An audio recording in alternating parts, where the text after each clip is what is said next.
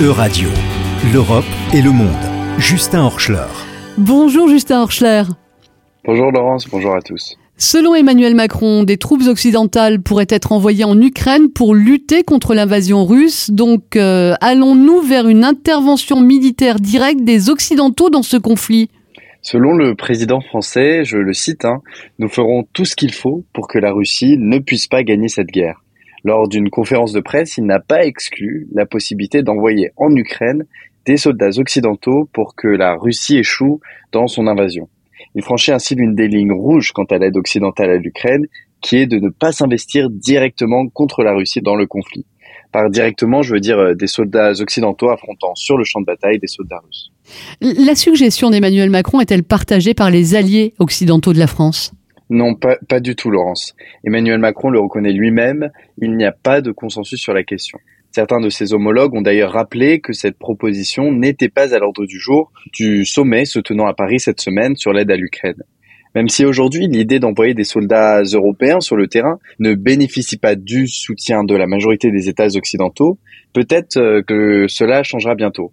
L'envoi de soldats occidentaux en Ukraine semble pour le moment improbable, mais cela peut rapidement évoluer en fonction du progrès russe en Ukraine. La menace russe se rapprochant des États occidentaux, dont les pays baltes. Certains États seront peut-être plus ouverts à cette possibilité.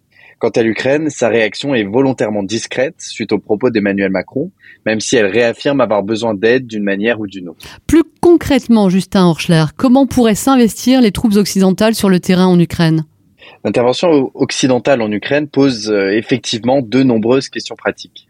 On imagine mal des puissances nucléaires se battre frontalement sur le champ de bataille. Donc euh, l'intervention occidentale peut prendre des formes plus discrètes qu'un affrontement direct avec la Russie. Par exemple, des troupes occidentales peuvent être présentes sur place pour apporter un soutien technique, soigner ou renseigner les soldats ukrainiens.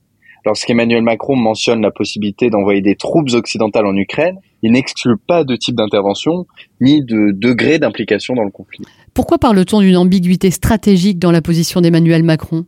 Le président français assume son ambiguïté qualifiée de stratégique. En d'autres termes, il ne précise pas la position de la France concernant l'envoi de troupes au sol en Ukraine, ni celle des autres États. Il reste flou aussi sur les modalités d'une éventuelle intervention. Seul le fait que cette option a été évoquée est mentionné. Cette ambiguïté est stratégique car laisse planer le doute sur la possibilité et peut ainsi euh, limiter les ambitions russes. C'est le même principe qu'avec euh, la dissuasion nucléaire. On ne mentionne pas quand ni comment elle sera utilisée, mais juste euh, qu'elle est considérée. quels sont les principaux arguments en faveur de l'envoi de troupes occidentales en Ukraine? Eh bien, on peut mentionner plusieurs arguments qui sont avancés pour défendre cette option. L'envoi de troupes pourrait dissuader la Russie d'escalader davantage le conflit. Quant au combat déjà engagé, les troupes occidentales renforceraient bien sûr les forces ukrainiennes. C'est aussi un message particulièrement fort de soutien que les Occidentaux enverraient aux Ukrainiens. Et, et quelles sont les principales préoccupations concernant l'envoi de troupes au sol? Elles sont nombreuses. Évidemment, le risque d'escalade est l'un des principaux. Le conflit risque de s'intensifier si les belligérants se multiplient. La Russie pourrait percevoir l'envoi comme un acte de guerre et réagir de manière agressive contre les États occidentaux. Par conséquent, d'autres options sont plébiscitées, comme euh, plus de soutien économique à l'Ukraine.